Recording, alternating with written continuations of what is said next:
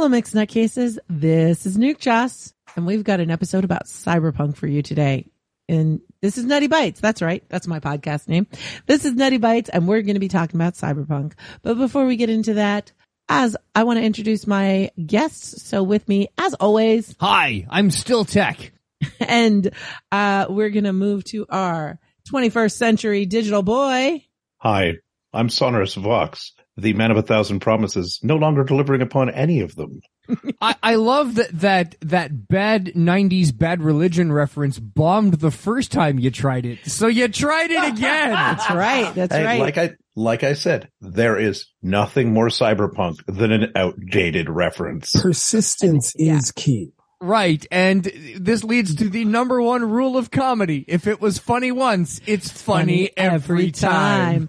And I also want to introduce our anime expert who you've already heard. Hi, I'm the PG-13 and family-friendly version of Jason. Yes, so to everyone listening, we have hacked into Jason's cyberbrain, and we have dulled him down to the PG-13 version for all of our protection. We'll see if those blocks hold till the end of this podcast. But we don't want to just... the impetus of this episode is brought about by the anime Cyberpunk Edgerunners. We've all watched it. We're all excited to talk about it. But it's mostly because we are fans of cyberpunk in general. Mm-hmm. So we want to start by delving into all iterations of cyberpunk. And Tech was going to start us out there. Right. So what the heck is cyberpunk? Well, so there's this thing called steampunk, which I'm sure most of you are familiar with. That's what happens when goths discover the color brown, right? So it's the science fiction of the 1890s. Well, cyberpunk is the science fiction of the 1980s. It's also been described as high tech, low society. Mm-hmm. The idea is, what did we think the future was going to be like in the 1980s, and use that as a storytelling device. There's a lot of commonality to a lot of things that are cyberpunk. Generally, there's a lot of cybernetic enhancement, and a lot of it tends to revolve around the question of, what does it really mean to be human? And if I change everything that I am, and I replace everything that I am I still human? And at the core of almost everything cyberpunk, that seems to be the question that they're asking. So there's a lot of movies, there's a lot of bands, there's a lot of media out there that have to do with the cyberpunk world. You've got great books written by guys like Philip K. Dick and, Do Androids Dream of Electric Sheep, which was then turned into a movie called Blade Runner, which is pretty much the best cyberpunk movie you can find out there. Also got things like Fifth Element or things like The Matrix. You did miss the actual best one though. It's Johnny Mnemonic. Come on, Johnny Mnemonic. The 12th floor. William Gibson's Neuromancer. Hello, Tech. Hold on. Tech, I'm so ashamed of you. Oh, you didn't mention Robot Jocks. Oh, yeah. Oh, yeah. You could consider that cyberpunk. I'd be in for that. Big giant robots beating each other. Yeah. Mm-hmm. So the argument is there to be made that the first ever cyberpunk fiction was actually Johnny Mnemonic, written by William Gibson. Oh, okay. The short film or the short story. The first novel for it was Burning Chrome. It's Burning Chrome, also written by him, which defined a lot of the genre itself. In that, I was going to say when the common theme of a lot of them, neon and chrome. Yeah. As if the 80s would never die. No, absolutely. There's a visual aesthetic to it. There's a sound aesthetic to it. I mean, there's also, the show with all the crazy lasers and the robot head guy. Max Headroom. Oh, is pure cyberpunk. You've got bands, like one of my favorite electronica groups of all time. You got Frontline Assembly, which is pretty much screaming in your head. Daft Punk also arguably is very cyberpunk. Yeah, a lot of that early house stuff, absolutely. Yeah. So in 1982, there was a role-playing game written called Cyberpunk, written by a guy called Mike Pondsmith, which I didn't know until very, very recently that he's black, and he's a black content creator, and he's been hard at work making role-playing games in all kinds of genres and everything since the early 80s. He's also made one called Mechton, which I would love to play. It's all based on Gundam and AD Police and that. And it's all based on playing anime giant robots. And And if his attention to detail is even half of what he has done to Cyberpunk, that's going to be an excellent mech thing. Because I'm not going to get into it here, but I will definitely show you guys some Mazinger or some like old school mech stuff, because it's excellent. Yeah. And if you don't want to look at giant robots and you just want to look at trains, let's watch Galaxy Express, because, man. That's fair. Anyway. And we've all watched Judge Dredd. That's another. Oh, like, Judge Dredd's another great one. Yeah. Or we could just talk about Bubblegum Crisis, because that's Tech's favorite. Oh, I love Bubblegum. I mean, that's fair. Okay, that's fair. So a couple years ago, a Polish company called CD Projekt Red came up with a video game based on the cyberpunk role-playing game called Cyberpunk 2077. Now, I don't really want to dive too deep into the problems on launch and the mistakes that were made and the glitches and the faults, but the thing is, Vox and I, like, we got that game on launch, and yeah, there were a couple of issues, but they weren't nearly as bad as the hype was making it sound. And the game, at the end of it, is really, really good. The game is one that may have suffered some technical issues, but like you said, I got it on day one launch, and I have a first-gen PS4. Yeah. Which is, the PS4 was the thing everybody was complaining about it on for the most part, was those last generation consoles. I had a first gen standard PS4 and encountered no major issues. I'm playing through it right now, and technically I'm encountering more crashes per hour on my PS5 than I did back then. So wow. Yeah. That's fair. The thing is, the game it's a fictional city on the West Coast called Night City. And there's they create this, I'm not going to talk about too many spoilers for the video game in this, but anyway, you play a character called V, and you are thrust into this massive metropolis called Night City, and a lot of things happen. And based on the origins of the character you decide and how you want to play your character, you completely change the story. There's something like a dozen different endings to this video game. All that you get to experience the Night City that you want to, based on how you want to play. And they made a lot of progress. They pushed the envelope of what an RPG can do as to how you can sculpt the game around you. And this year, because there's a big patch coming in the game, there's some big extra content due next year to sort of hype that content. They released an anime called Cyberpunk Edgerunners. Which is not based on the story of the character V, but sort of tangential to that story. And it follows a young man named David as he tries to get into this thing called edge running, the idea of like being a mercenary for the corporations to sort of do the dirty work that they can't do legally. But like for a tie-in cartoon to a video game, the fact that they went big money and they went to a big money anime studio, like, Jason, tell us about this. Like, they went to a big name. They did not just go to a big name. They went to anime royalty. They went to Studio Trigger. Studio Trigger is a newer company, but the internal components of Studio Trigger are from a company by the name of Gainax. Really? And yes. Okay, I know that name. Yeah, Gainax has been around since the earliest days of anime in the 80s and 90s. And if you want to see just how extensive their catalog is, I'm not going to start at the earliest stuff. I'll just start with what they did recently that everyone probably listening to this has probably seen. They did episode 3, The Twins, and episode 7, The Elder of Star Wars Visions. All right. Oh, okay.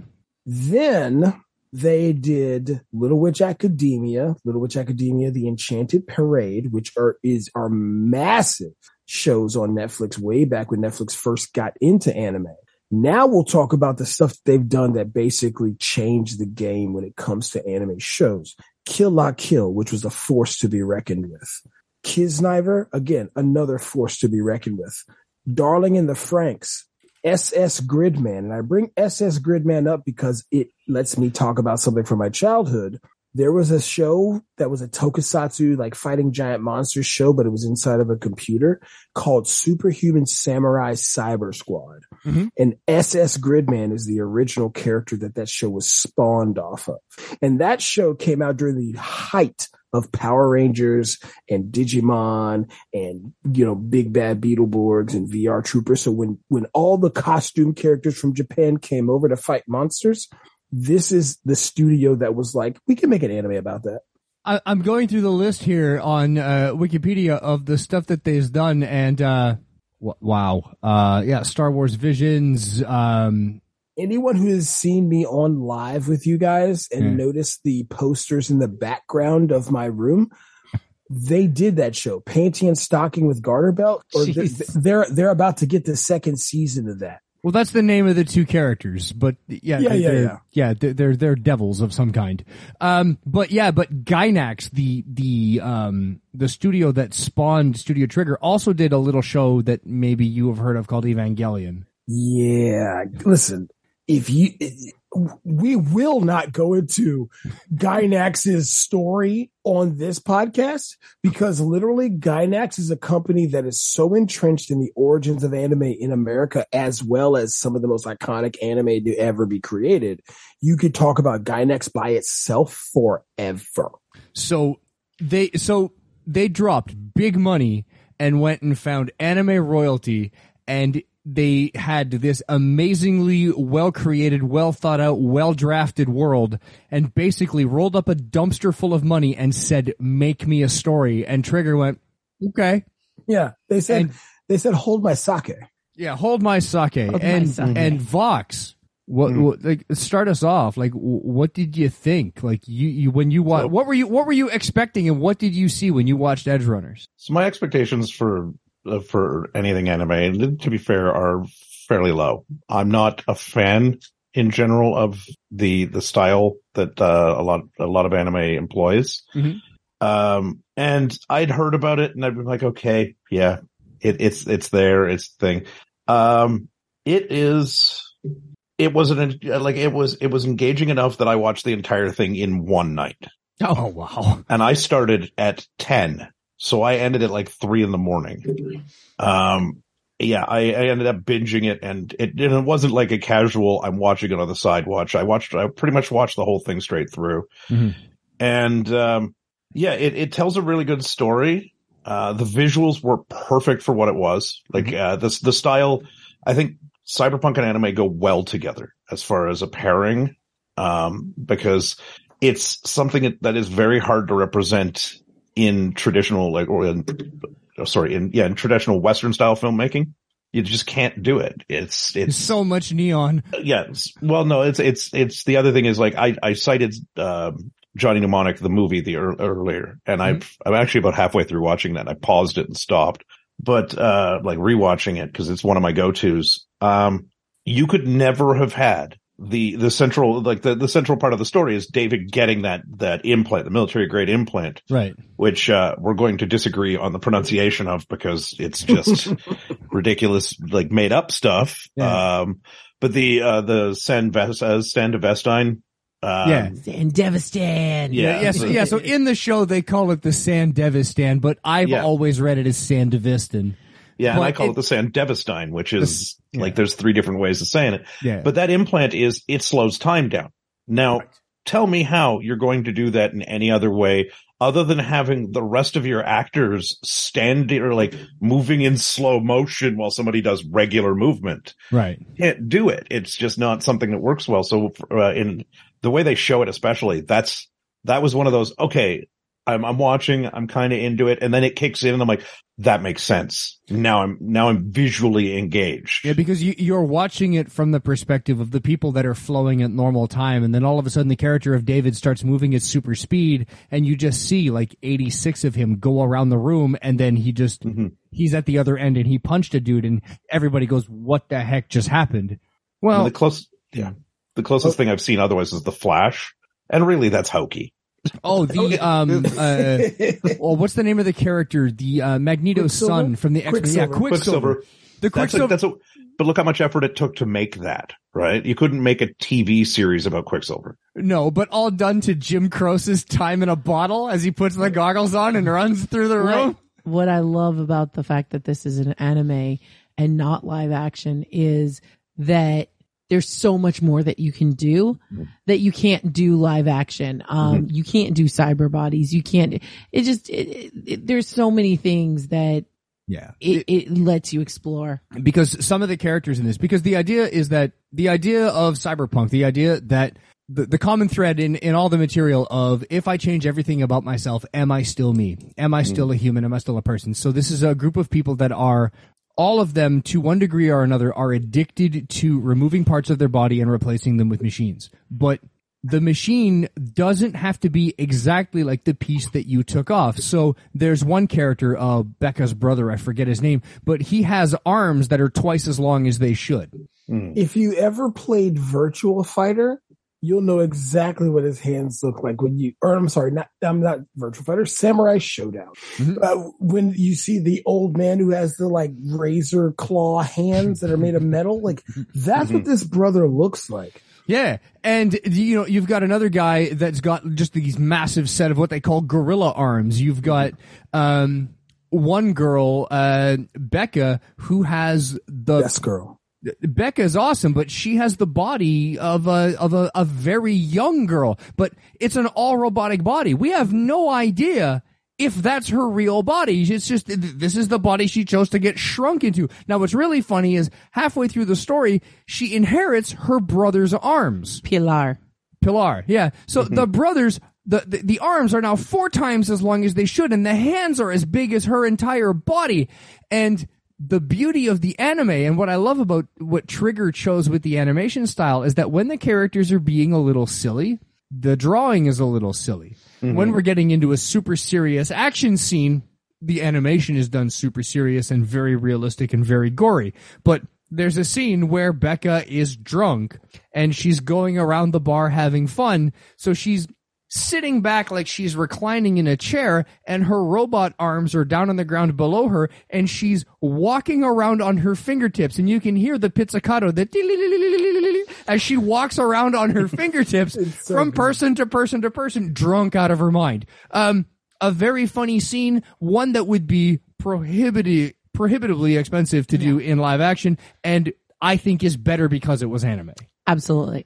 And yes. And the thing is, like, because Becca is in this robot, this full cyber body, we have no idea what body Becca was born into. We have no idea.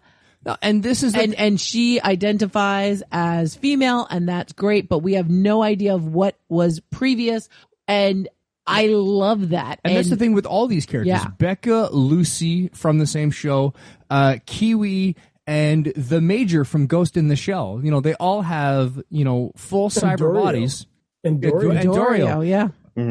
Like, well, it's a woman in a robot body. Well, it could be anybody in there. And then the next question is, yeah, but does it really matter? No. Okay, and then it forces you to expand that thought, and that's the beauty of cyberpunk. So, it's like, well, if somebody changes their flesh body, does it really matter? So that's the thing, is the themes are there, the transformative theme, and there's some empowerment in it, but it also becomes the driving force of when is too far.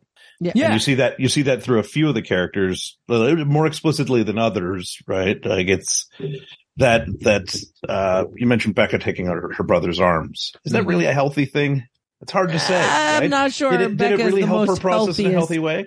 Well, that's the thing, is right. So it seems like, okay, it's natural, but was she always like that? Was she always a little tipped over into the land of being unstable?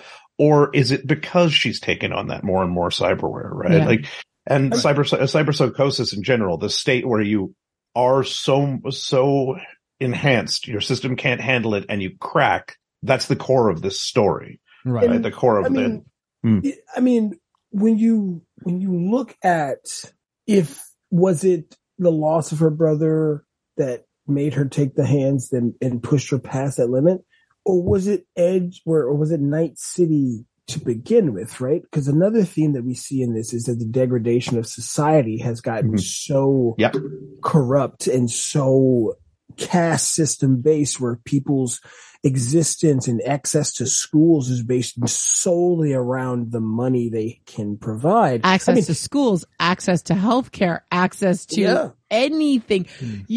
You have to pay to keep your laundry machine working. Let's be honest. the deaths of several characters in this show is based around the fact that the ambulance got there quicker than they thought. Mm-hmm. Or what package did the person have? Yeah, what insurance coverage did you have when the ambulance... Well, there's, I forget who it was, but there's the one character that's like dying and they're like, you gotta do something. And they're like, yeah, but they're not covered by the insurance plan. So we're ignoring them. It's the main character. Well, this is the thing. This is David's mother works for trauma team. Right. When they show up on the scene, they look at her, they scan her and go, oh, fellow trauma team employee, you don't have coverage. Goodbye. And leave her for dead. Right. Yeah. Go ahead. No, I was going to say, and later on, David and the crew actually, there's two instances. They have a problem created by the fact that a character flatlines, and because he has a platinum package, the response team is almost instantaneous. Mm-hmm. And then later on... And can find them anywhere. Yeah, mm-hmm. And geo-track them anywhere. And then later on, they're trying to infiltrate or get somewhere, and a character flatlines, and then they have to fight an army. Mm. Because they're trying to save the VIP or the person with the platinum package. And so this show, and one of the things about cyberpunk in general as a genre, speaks to these inadequacies in economies and societies. Look at Blade Runner. Mm-hmm. It doesn't talk about the monetary or economic differences amongst people because we see it, right? Mm-hmm. As you get up in the ranks of money and elitism in Blade Runner, you get farther and farther away from the city. Mm-hmm. Yeah, and go ahead, Steve. Vox. I was going to say, so there's some visual disparity too. That's there is. So there in Cyberpunk 2077, the video game, there's a gorgeous example of excess in the Konpeki Plaza hotel. It is this high-end hotel that you go to, and all of the staff are gold-plated. Mm-hmm. Yeah. They are people that are gold-plated. Think about it, and you could think they were androids until you interact with one of them, and there is an option where if you're playing a corporate background character to outright just be rude to the staff because that's what's expected, and the receptionist who made the assumption you would want to meet with somebody wilts under that voice. And it's that's not an android. That's a person covered in gold. And that's that disparity being shown. It's these people are so wealthy, they can afford to cover the staff that work there in gold. What is this? There's, right? There's an awesome series of Easter eggs, by the way, when you reach the mission at Konpeki Plaza, when you pass by the bar, on your way to the elevator, you can go into the bar and talk to the patrons. Yep. One of them is Hideo Kojima, and he's talking to a bunch of people in this weird sort of coded conversation, but he's talking about the new game that was just about to come out at the time, Death Stranding. Mm-hmm. And you can sit there and watch this whole conversation of one of the great superstar video game makers of our world from a rival company that they somehow managed to transplant in and put him in the bar of the hotel. It's super fun. That's great.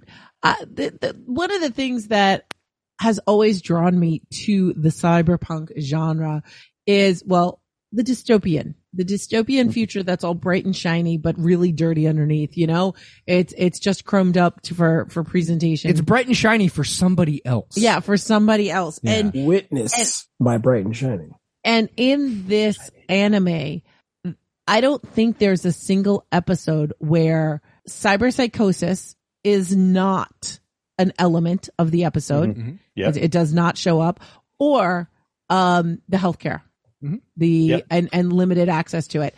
And to me, it was just so telling and so moving. So the fact, as someone who has existed in the United States without access to health insurance, this was, it was hitting home because this is something that is, ever present on my mind. And with corporations getting more and more rights and, over an average person, it just kind of strikes home. And this show, like, I just want to show it to everybody. Well, and as somebody who has experienced universal healthcare, I can't help but think, is this an ad for universal healthcare? It's the idea that healthcare has gotten way too expensive in this world and no one can afford it except the super mega rich. Yeah. But cyber technology has also advanced to the level of that, useful and ability that everyone needs it. Everybody needs some kind of implant to connect to their computer at home or to talk to your friends, or, you know, it's like answer a cell phone. It's a cell phone in your head at the very minimum. At the other end, it's a complete other body with guns that fall out of your shoulders, you know. But the thing is that no one can afford that. So you have back alley doctors called Ripper Docs, which you end up having to go to and doing like a black market deal, because it's the only way that a regular person can afford to get these like black market implants to allow them to function in society. And medication in order for your body to handle it and everything else. And there's a layer of addiction to that. Oh yeah. Because it's in a world that is so oppressive that you have to pay to keep your subscription to your laundry machine, which, by the way, I was going to say that. Yep. They're starting with subscriptions on things that you buy now, things that you own, and you have to pay a subscription to access part of that. Do you want access to your seatbelts and your BMW? Because they will pay a subscription. There is a subscription fee for for vehicles now, and things of that nature. It's coming, and so the addiction is the freedom to make phone calls, the freedom to move faster than someone, the freedom to jack in. I'm oversimplifying this to make a point. People don't at me, but the news from Adobe has just come out that in the very near future, you will have to pay an annual subscription to Adobe to use certain colors.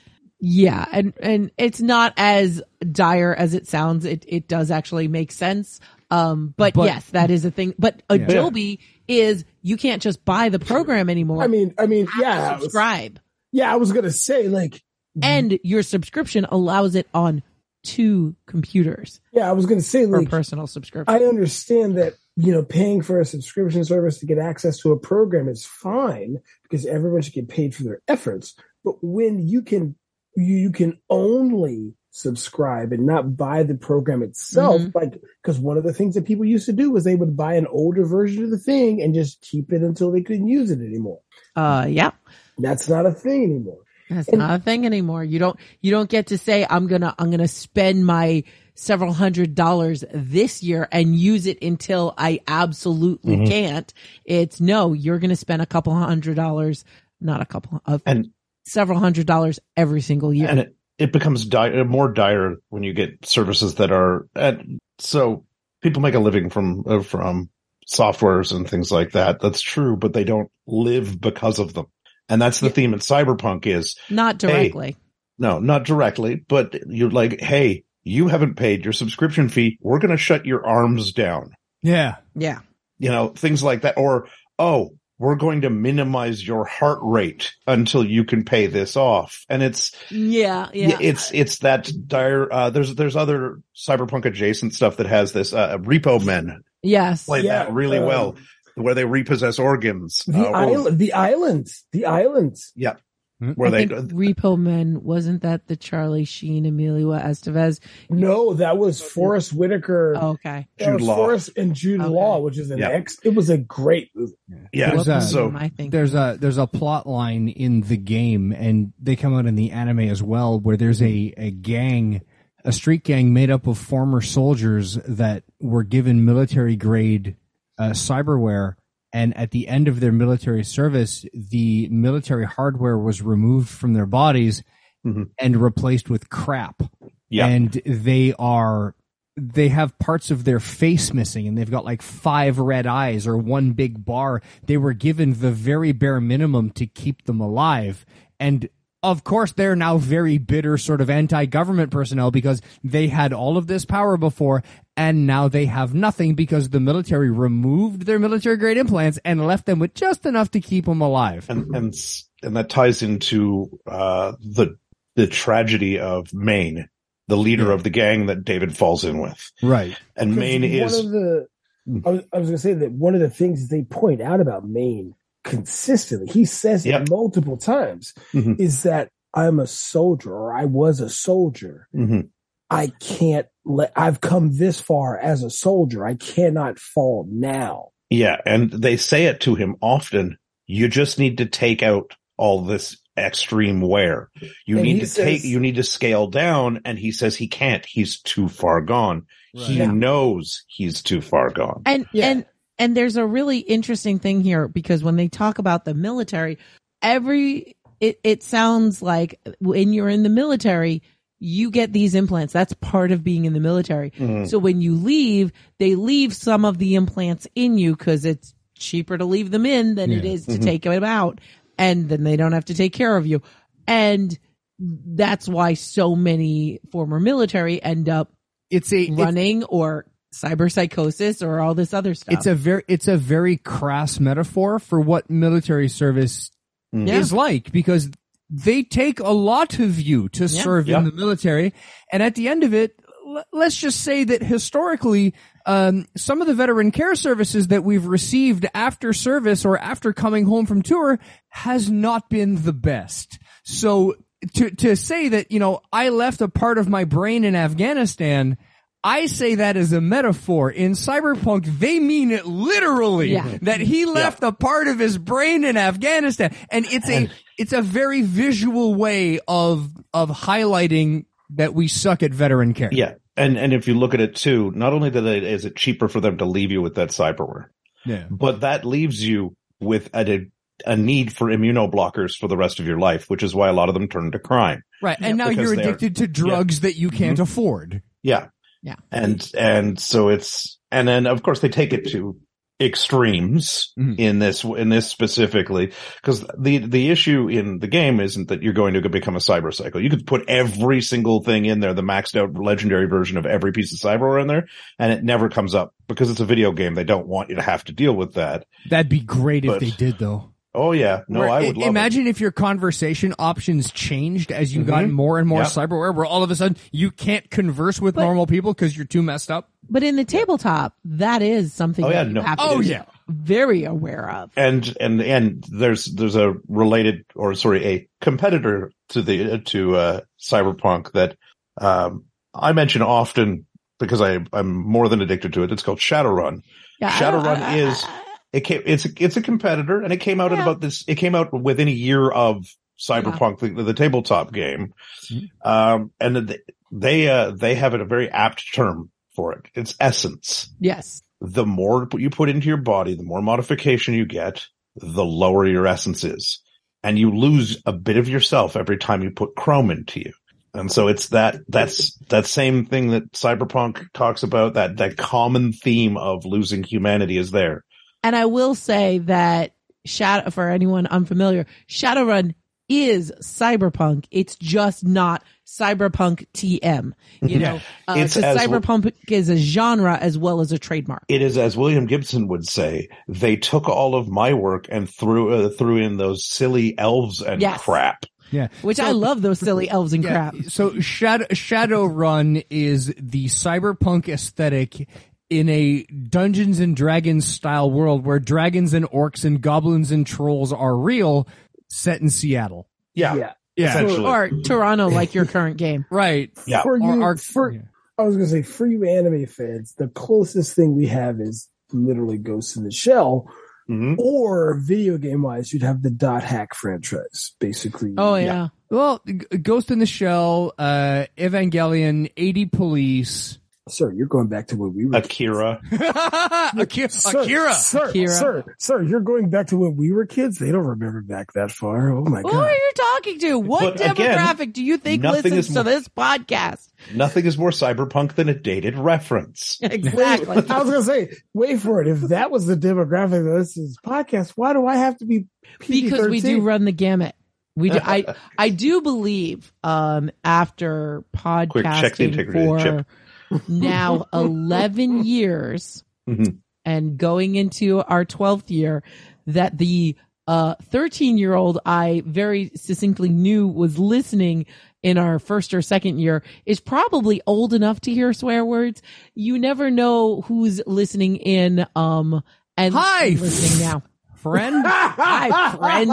Exactly. Hey, it's PG-13. You're allowed what? No. How many times do we have to go through? It's not MPAA rules. It's Nutty's rules. I've used that several times. Because I have no problem with discussions of LGBTQ themes, because that is not adult content. Yep. That is just life. So no swearing.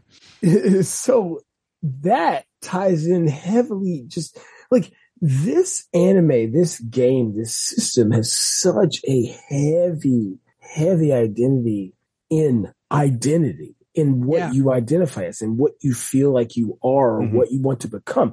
One of the things that they talk about, and I do not think they give it enough attention, is when people keep talking to David about the dream he wants to pursue and why is he pursuing that for someone else when he could just be what he wants to be. And when he explores that, he does not know what he wants to be. He can't fathom it. Like, they even talk about how he doesn't look like a preppy school kid when in fact his mother put him into this preppy school that was super for the rich, and he had straight A's. He was one of the top students at the school, but people keep saying he doesn't look that. He doesn't fit that part. He doesn't fit in as this character. And then he starts getting bullied because he doesn't fit in, because he's not like the other rich kids. And here's a really cool parallel is he gets bullied from the rich kids when he's in the school because he doesn't look like he belongs. But Maine bullies him and says that he doesn't generally look like what would be an edgerunner. I want to hesitate in saying that Maine bullies him. It's more Maine is constantly pointing it out. So can we talk? Can we? Maine is trying to look out for him and make sure he doesn't fall into exactly what Maine falls into, and he does. Yeah, I'm gonna just ask this right now: is Maine his daddy? No. But Maine, it's real close, right? So definitely cared about his mama. Like, it's real close, right? Like, I mean, they give you hints as to both, right? Like, they give you hints. I'm seeing it now. You know what I'm saying? Like, they give you hints to be like, where he's like, oh, that's why your mom didn't talk to us and disappeared. She had a kid. And she disappeared because she died. Well, no. That's the thing. Like, they're like, she was always our broker, but all of a sudden she, kind of wasn't around all the time. Yeah, because she died. No, they're talking his before, like well before that, like because remember, David was like, "Wait, my mom? You know my mom?" And they're like, "No, she was always our go-to, our connect, and so you see that they're like, "Wait, oh, so that's why she slowed down. She's got a kid," and he's like, "Wait, so that's what could have happened? Meaning, my mom was actually involved in that shooting." Mm-hmm. And he starts thinking about that, but you get this dichotomy of the people who have accepted the position they're in and want to make the best of it, and someone who is now being slid into that life because his life intersected with it by chance. Yeah, there's also that interesting progression where the cyberware shows in the bullying, when his bully first corners him the one time and he decides to fight back. He punches the guy and basically like breaks his hand on him. Or it's not even that. Yeah, he gets beat up by the guy with all the cyberware in him. And he's like, yeah, I've got all this tech because I'm rich, not because I need it, not because I absolutely it's what I make my money on. It's because I thought it'd be funny to learn cybernetic kung fu. And one of the things that I think is so good is that they have it so that when his mom.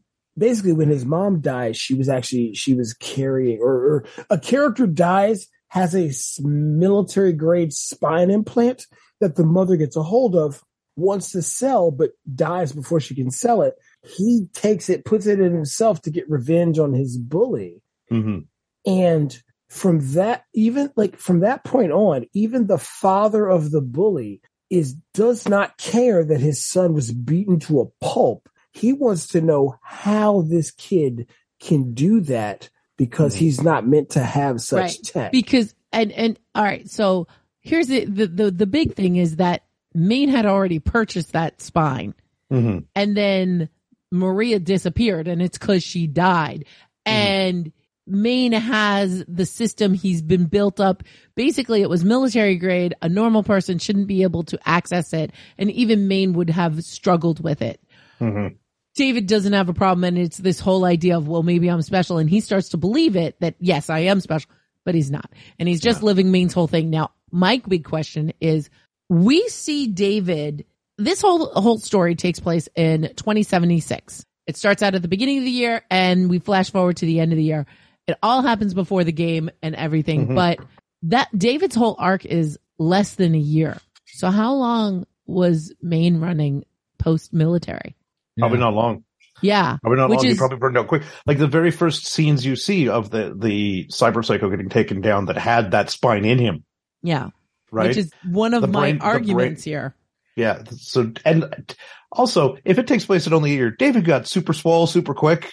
But that had to be implant muscle. No, he's in a totally, almost, not completely, but he has so much, cyber enhancements. He's getting more and more chrome. That was all implants. That wasn't him beefing up. Yeah. Well, that's the thing. I don't necessarily think, like, I think he did to get the initial, right? Because remember, he saves the arms, the gorilla arms. He saves Maine's gorilla arms from the explosion. And later on, our wonderful, lovely Becca even tells him, like, yo, you're a mainliner. You're the main attraction because you got so swole, no one can recognize you. Yeah. Meaning to where and even Maine says they're not his size. He'll have to wait some years to grow into them. So he got big just to wear those arms. Yeah. Everything else is literally him saying, I need to put this into my body. I need to put that into my body. Mm-hmm. And so this is this anime speaking to... What was Maine's girl's name? Was that Dorio? Dorio. Dorio, who is a member of a faction in Cyberpunk called the Animals, mm-hmm. which are people who don't use a lot of cyberware, but they jack their bodies chemically mm-hmm. as big as they can, and they turn into like these big old roid freaks. David could have got roids from her, essentially. Oh, yeah. Like, yeah. David has a lot of gear, and you can tell based on the lines. You can always tell when it's cyber body or cyber flesh. Yeah, there's these weird lines, sort of aesthetic lines that they put on their faces or on their arms and legs. So that's all gear. His whole body is gear. So he had to build himself up so he could wear Maine's arms because he's kind of slight at the beginning. I think one of the best story bits is how that is the break between the beginning of the story and the end of the story. Because spoilers, you know, I've got to watch myself. We've spoiled a lot because Maine goes cyber psycho. And accidentally kills Dorio, and then that pushes him past recovery, and he then goes into a slaughtering spree against what they call the Max Tax or Tax Max or whatever. Max Tax. Yeah, it's their maximum tactical. They're the SWAT team of the police. They're when somebody is cybered up to the nines and a normal cop can't handle it, you send in Max Tax and they just get rid of the problem. Yeah. And so he's going against them and he's slaughtering them in like their initial waves. And he ends up telling David, like, yo, you're fast. That's what you do. You know, get out of here. And he does. But in the process, David saves the arms that they had agreed to, you know. Yeah. Which was mm-hmm. like such foreshadowing. It's like, oh, I want arms. And he's like, oh, you want Polars? And he's like, no, I want yours. And it's like, That's dark. He's still wearing them, buddy. And then when that's happening, I just looked over at Tech and I was like, well, I guess David's getting some arms. By the way, that's the only time in the show that David scavenges parts. Mm.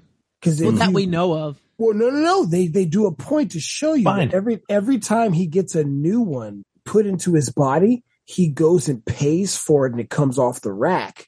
Not from someone else, which I thought was really interesting because it shows you that he adopts Maine's philosophy of equal shares. That's just how I run things. So Maine doesn't steal from his people. Maine does what he needs to do to gain it himself or spread it around, you know what I'm saying? Which I thought was really, really interesting. Although, Tech, from that side, I think that is an aberration amongst the characters. No, I realized that I've just realized that we've gone this entire time talking about Cyberpunk and we haven't talked about Lucy. No. Well, that was going to be my next segment because I wanted to talk about the different characters. Right. So our favorite. I want to start off talking about Lucy by I just wanted to mention one thing. Yeah. That, okay, if you're on a date with somebody, friends, wireless listeners, you're on a date with someone, you're hanging out with a friend, and they show you pictures of a trip you can take to the moon, and they show you pictures of the moon, and they show you pictures of them as a kid wanting to go to the moon, and they go, I'd really like to go to the moon someday. Okay, that's not code, that's not a secret language, that's not something that's difficult to interpret. What you need to do is find a way to take them to the moon. Also, David, when you're living with them and you have this very intense relationship and you are drifting apart from them and you know that they're not happy and you're not happy and they just want to go to the moon, take them to the bloody moon. Take them to the moon, David. David's not the most perceptive of people. No, nope. But that's the thing. It's he's an anime protagonist. Of course, he isn't the most perceptive of people. Honestly, and here's my criticism of David. He's pants. One of the you could replace David with pants. And there'd be no difference because, as we said, he's living someone else's dream. He has no goals because his mom put him in the Arasaka Academy. She wants him to be a big corpo. She wants him up at the top of the tower, probably because she wants him out of the garbage that she grew up in, and she wants him to have a different life. What does he do while getting his A's with bad tech and all this other stuff? How does he spend his hours? He spends his hours doing, what are they called? Brain dances. Brain dances. I was going to say. Yeah, he lives other people's memories literally as a brain dance addict. He lives other people's memories. Mm-hmm. And then when his mom dies and he has nothing, he just falls into, well, here's this skeleton and lets that run his life. And then he's running Maine's dream because he does not have a drive, a personality. He is pants. And that's my criticism. Meanwhile, and this is getting to tech, Lucy has a very well-developed story arc, plot, and her whole backstory, and then her side missions. It is a great character. I love Lucy. And I wah. Now you have some splaining to do. I do have some splaining to do, but the thing is the character. I mean, come on. There's that scene where she has to bust David out of the ambulance while it's rolling down the streets. Probably one of the greatest things ever put on film. That insane look in her eyes the whole time. She is a cyberware hacking specialist that is brought into the team. She brings David into the crew, and they end up having a romantic entanglement, and it gets complicated from there. But the thing is she is just so well created. She's very deep. She has her own problems. She has her own drama that she's dealing with. And the whole time that she's got to bring this kid around who's new to the crew, and he has all these things to prove, and she's smitten with him. It just adds all these layers of complexity. And it's not unfair for me to say, but most of her character's look, the clothing that she wears, her physical appearance, her hair, her makeup, is all a direct rip of a character called The Major from the Ghost in the Shell. One is very obviously cribbed from the other. The hip exposure, the haircut. The multiple layers of skimpy clothes, one on top of the other in the wrong order. I mean, it's very The Major. And she's just cold enough that people want her to step on them. And even even more directly, The Major represents an example of identity crisis, identity transference, identity development. And we see that with Lucy, only that it's not necessarily she coming into the identity she wants to be, but sifting through the identity she was to find ways to succeed in this current one. And her character is so well done that way back in the beginning when she starts training with David and she's like, and you gotta, he's like, why are we running if our mods will do this for us? And she's like, you gotta train your body to keep up with it. And she's like, you just gotta keep running, David. And it's not till the end of the series where you find out where that comes from, because that comes from her backstory. And it's essential to her character. So meanwhile, one of the central questions we've talked about with identity and everything is, can you retain your identity if you're entirely machine? Well, there should be a deeper question for edgerunners. If you're like David and you have no personality or identity, what does it matter if you're all machine? Yeah, exactly. No, exactly. And you know, you've got characters like Lucy and Kiwi of, you know, who am I really? I mean, it's the boat of Theseus. If the boat of Theseus was also human. Well, and I'm just thinking about this. He never actually went cyberpsychosis. No, he did. He was this close to the, like this close, right on the wire. Yeah. No, that's the thing. He did. Because one of the things that... Yeah, because he was skitzing out and coming back. Yeah, by the way, props to Trigger, the animation studio, for that glitch. That would happen. Well, yeah. The eyes, like the whole body starts to like visibly glitch out when they're going through cyberpsychosis. That is a very good nod to the viewer that, hey, something's not right here. But one of the things I'm wondering is if so much of cyberpsychosis is overwriting your own... You know, identity or uniqueness, and that's why it happens. And maybe David was just special because he was pants. Well, that's the other thing is there's another very good parallel character to there that we haven't talked about yet that appears in the video game as well. And he is a very similar thing to the state that David gets in where he's all cyber skeleton, all crazy. Oh. It's Adam Smasher. Adam Smasher is 2% human. Yeah. But here's the thing. You can't go cyberpsycho if you were already a sociopath. So here's the thing. but here's also... Yeah. That's David. David is imprinted upon personality-wise by everybody around him because he has none. He has no real emotion beyond frustration and negative emotions. If you're not really... If you don't have it up there in the head in the first place, can you go cyberpsycho? Becca is another example of that, right? So, yeah. Well, I mean, but also, right, we look at Adam Smasher and we look at what's going on with Adam Smasher and how things work with David. One of the things David says through the show is that the reason why he can use these cybernetics with no issues is because they feel like they belong there. And it was pointed out multiple times, and specifically that the cyber skeleton was originally made for Adam Smasher. So maybe Adam's his daddy. You know what I'm saying? And I'm not gonna say that. I'm not gonna say that. What I'm thinking of is like the same thing without the daddy issues. Is just if he can use cybernetics that feel like they were made for him without issue, what happens when he gives up those dreams that can only be fitted to him and starts taking on dreams that are not? Thus, you know, cybernetics that do not fit with who he is. And it starts to corrupt him because, again, he does not have those issues until he starts taking on cybernetics, starting with the gorilla arms. And we know that it was started with the gorilla arms, and that the gorilla arms are a key part to his malfunctioning is because they talk about how, you know, they show Maine having those shakes in that arm and having the issues with the arm and it won't close the fist. Yeah.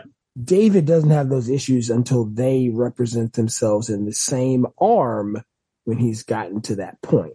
Yeah. Yeah. Yeah. You know, and it's a really, really cool way to show that unless you accept who you are and the identity that makes you who you are or should be, you're going to have these problems. You're not going to be able to make it through this thing. And we see it at the very end of the show when Lucy makes it to the moon because she took herself. Yeah. And here's the cool thing about that is Lucy made it because she never gave up on the dream that was individually and always uniquely hers. But David, who tried to join into that, dies. Rebecca, spoilers. Rebecca, who takes on the hands of her deceased brother and does not accept the fact that she can do something on her own, does die pursuing David's dream. Mm. All in all, the show's got a lot of layers to it, which is a surprising thing when it's coming from a video game company commissioning something to promote its upcoming DLCs. Well, and I'll tell you, the whole video game story is fascinating. Oh yeah, it is a really good story. And I don't play it. Tech does, and I do the whole shoulder watching. I am a big fan of watching video games and getting the stories of video games by watching other people play. Mm-hmm. And this is definitely one of my favorites. But it also will go to say to anyone who, I'm sure, Jason will agree with me, we often get people go, oh, but it's just anime. Anime can get really deep. Really deep, and this one is just fantastic for that. But Becca, the more I like, when I first saw her come on, I'm like, okay, that's a good gag. All right, she's kind of funny. I think I like Becca. I think I really love Becca. And then she's walking around on her brother's arms, and I'm like, oh my God, I freaking love Becca. And then as it goes on, I just love her more and more and more and more. And I honestly think she's one of my favorite characters in this show. I loved Becca, but you know what made me realize Becca was the most mature of the entire crew? It was when they rescued Lucy and Lucy escapes and she looks Lucy dead in the face and says, I'm glad you're okay for David's sake. Yeah. She knows David is not in love with her. She and knows never she will has, be, yeah. and never will be. She's lost David. There's no getting him back. But she loves him so much that she would rather give all of that away for his happiness. It's so because in the end, Becca is David's friend first and foremost. Yeah. Mm-hmm. Like she may be attracted to him. She may want to smash, which takes on new connotations because with those hands and those hands. But she is his friend, and she is really. This happens in friend groups, and there's often like that one person that stays when everybody else starts having drama. And that's who Becca is. And Becca is that loyal friend. Yeah. And she's not going anywhere, even though the friend group is breaking up. For as much as, you know, her physical appearance because of the cyber body she's picked, that she wants to look like your little sister. Yeah. She's really David's big brother. Yeah. Mm-hmm. Yeah, absolutely. And what I love the best is that even like she shows signs of knowing the answer to what she wants earlier because she says, we have to save Lucy at one point. She says, we have to save Lucy. She's the only one I think that can bring him back. Yep. Mm-hmm. Yep. And she can't flirt with him. She can't want to be with him if he goes cyber psychosis. So she would still. In the series, they presented as cyberpsychosis or death is an inevitable end. Mm-hmm. That you're basically living your life until that time comes. Some people will last longer than others. I honestly think Becca would probably have outlasted most of them. Oh, well, I think she has. I think Becca also would have. Well, except she dies. Right. Yeah. The body did. No, but I mean that we don't know how many other runner crews Becca has had. Like that is for such a young body that's true. Becca has picked. Mm-hmm. That's an old soul. Yeah. Yeah. This could be her fourth or fifth crew. We have no idea. That's true. And also like the fact of the matter that they don't talk about what you do with the soul. They only talk about what you do to get up to the point where you can no longer say you have a human flesh body. Yeah. And then show you what happens after you cross that point. Because Atom Smasher is basically the cross, like the lowest you can go without crossing over. Right. And if you want to watch something, if you're curious about this and you want to watch something about what happens when you cross that threshold and what is life on the other side, watch a thing called Ghost in the Shell. Yeah. Or, and I'll give you a live action example, Ex Machina. Ex Machina plays with the idea of what happens if a human falls in love with something that is a robot or an android or a cyborg or something that cannot be distinguished between humanity and cybernetics. The Ghost in the Shell and Ex Machina will make you question anything you have about identity, because what, you know, again, it's this ship of Theseus. When does this ship stop being your original ship?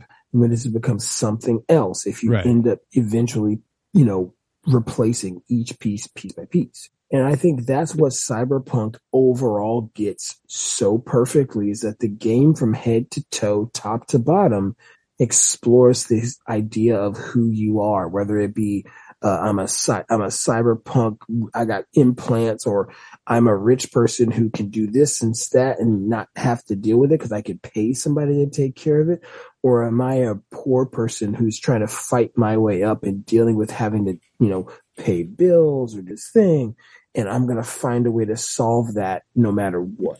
So before we close up, I do want to touch on, I think, our big villain. Because our big villain is not Atom Smasher. It's not the Corpos, because that's just the life that they live in. It's Faraday. Mm-hmm. The fixer. The fixer. Yeah. So, three-eyed guy. Yeah, so Faraday is a contractor, an intermediary who works for the corporations, and he finds runners to do the illegal jobs that the corps can't do legally. He's got one of his eyes that is actually three eyes, one on top of the other, and it's weird as hell.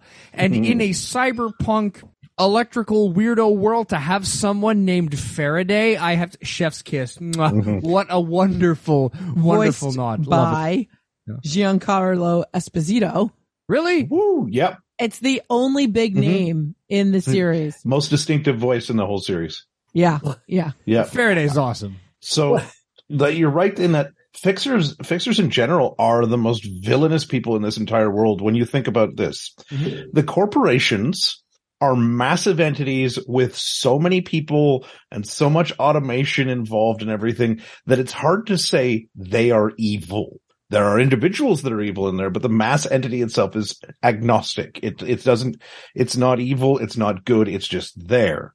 The everyday people struggling to survive, whatever they do to do it, are just trying to survive. There's no inherent evil. There's evil acts they do, but they themselves are not necessarily evil because they try to survive. Then you get the person that steps in and goes, "Hey, I can profit off of both of them." Yeah. Yeah.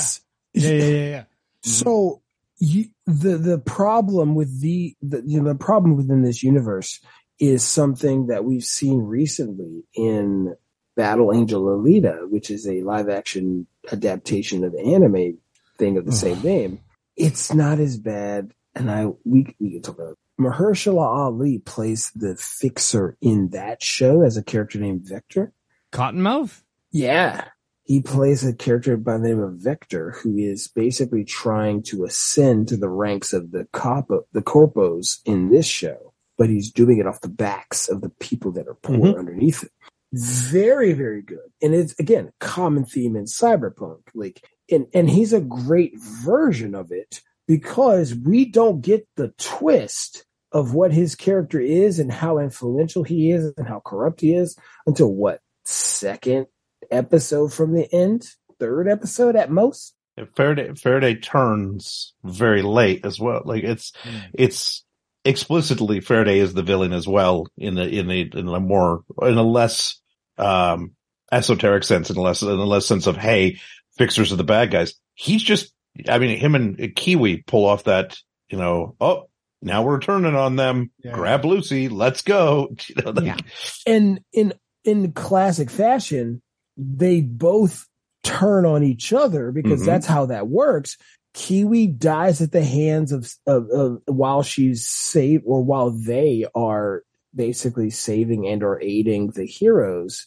And Faraday dies not at the hands of the people he's betrayed, but at the mercy or villainy of Atom Smasher, who is the corporate stooge, because when he asks Atom Smasher to protect him from the Edgerunner, because he's like, you're a merc, you're supposed to do what you're paid for, he says, no, I'm not paid to save you. I'm basically paid to fight the kid who's killing you. That doesn't mean I have to save you before I fight him. And it's just a really good turn on its head of that trope.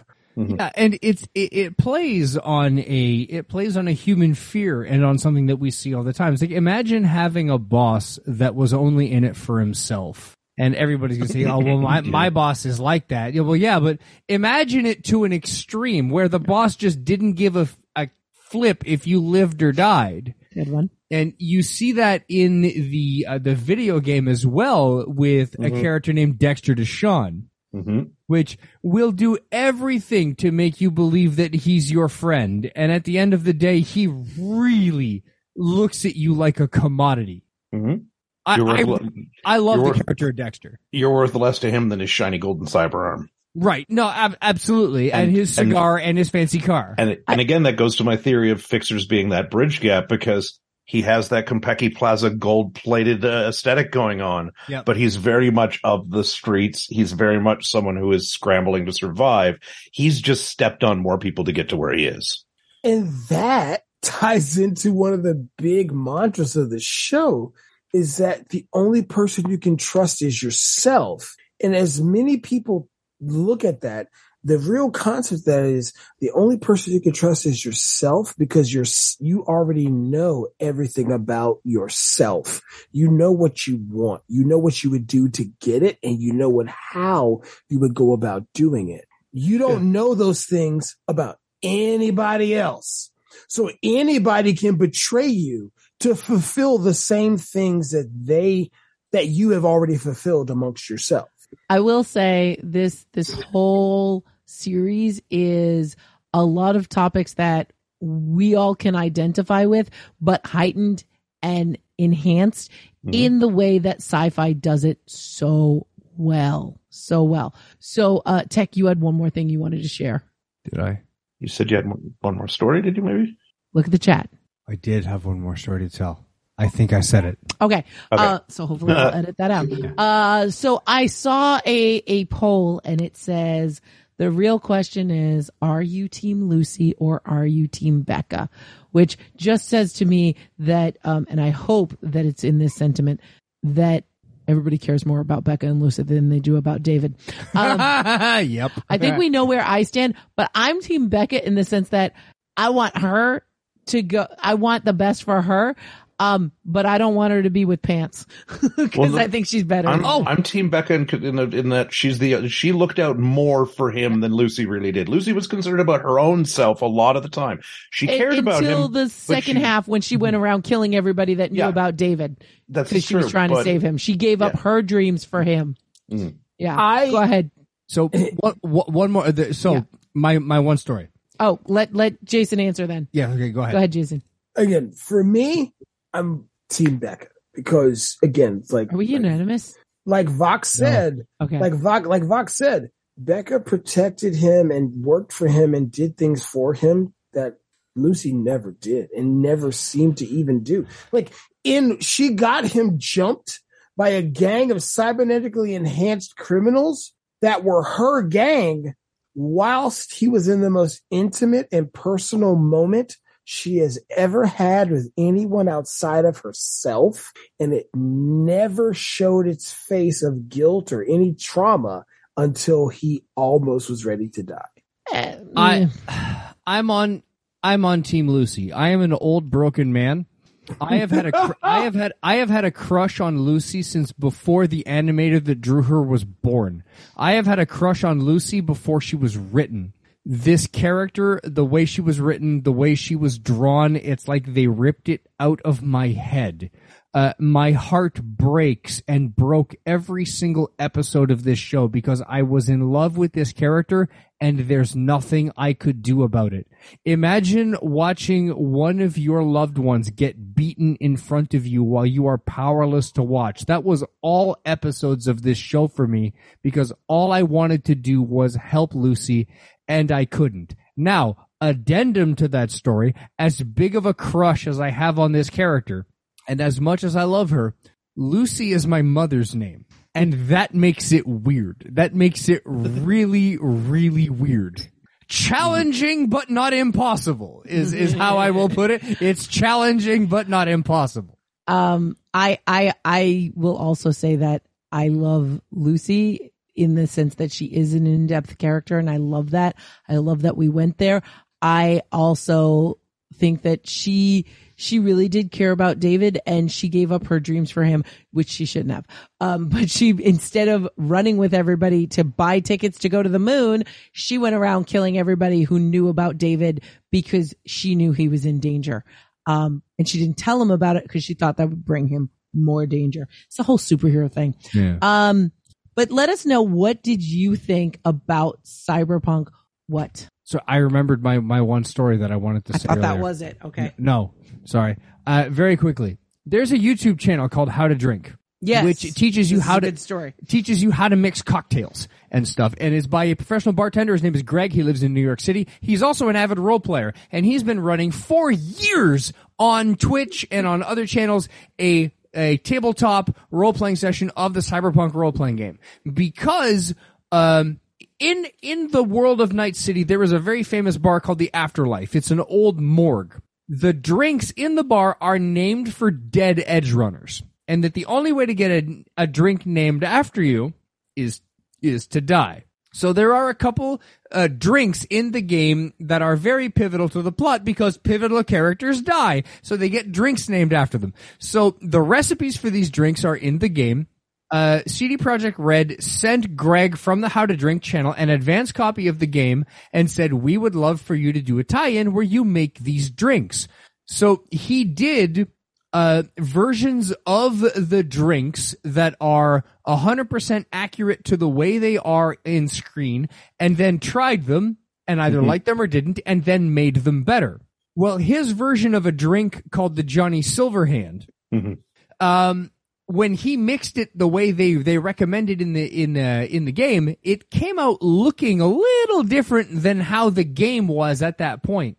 His video garnered so many views and got the attention of CD Projekt Red that they actually changed the look of the drink in the game to match how it actually looks when this bartender mixed it. And to thank him, they sent him a yellow Pelican case with like Cyberpunk logos all over it.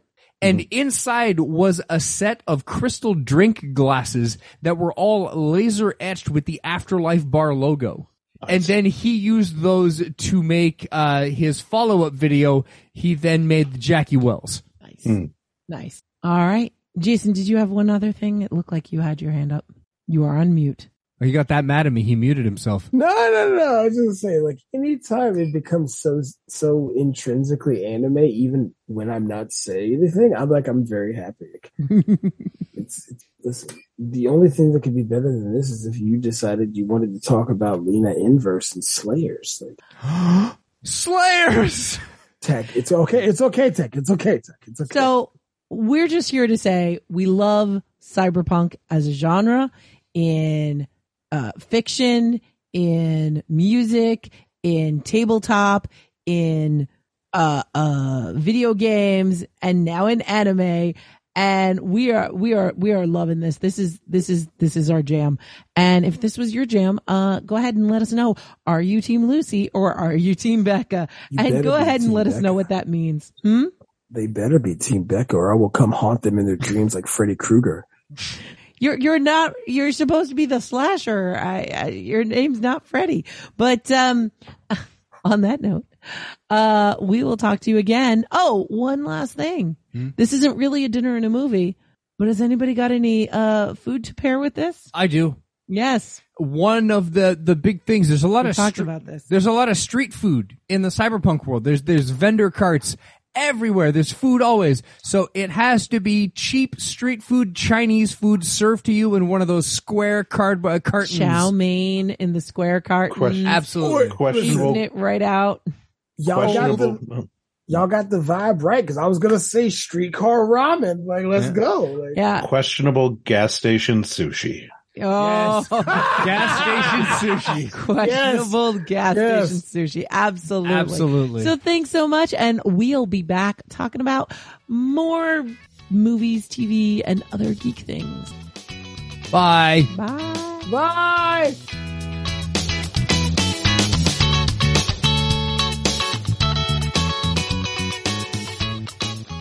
And before we go, I want to thank our patrons, without whom we wouldn't be getting 2 episodes a month, and they get some really cool rewards for it. So thank you so much to our top patron, Jax. Thank you to our other top tier patrons, Jason and Rich the TT. Thank you to our patrons of the arts, Kaylin, Mark Cabot, the Encaffeinated One, Melissa the Bathtub Mermaid, and Susanna. And thank you to all of our other patrons who keep this going and keeping the lights on. Thank you to Andy, Cliff, Grig, Harold, Q, Ian, Justine, Ken, Kinsey, Crazy Joe Adventures, Mike, Patrick, Radical Geek, Shane, Steven, Will, and Zachman. Thanks so much, everybody. And if you would like to become a patron of Nutty Bites, all you have to do is go to Nutty Bites, and you'll see a donate button by going to nimlast.org, or you can go to Patreon and find us. I will be developing other ways that you can support the show, but you could always do it through PayPal or Venmo or any other way that you wanted to. You don't have to be tied into the Patreon thing, but it makes it really easy, and you can just kind of set it and forget it. And if you are unable to support in that way, you can always support by sharing with your friends. Thanks so much. Bye.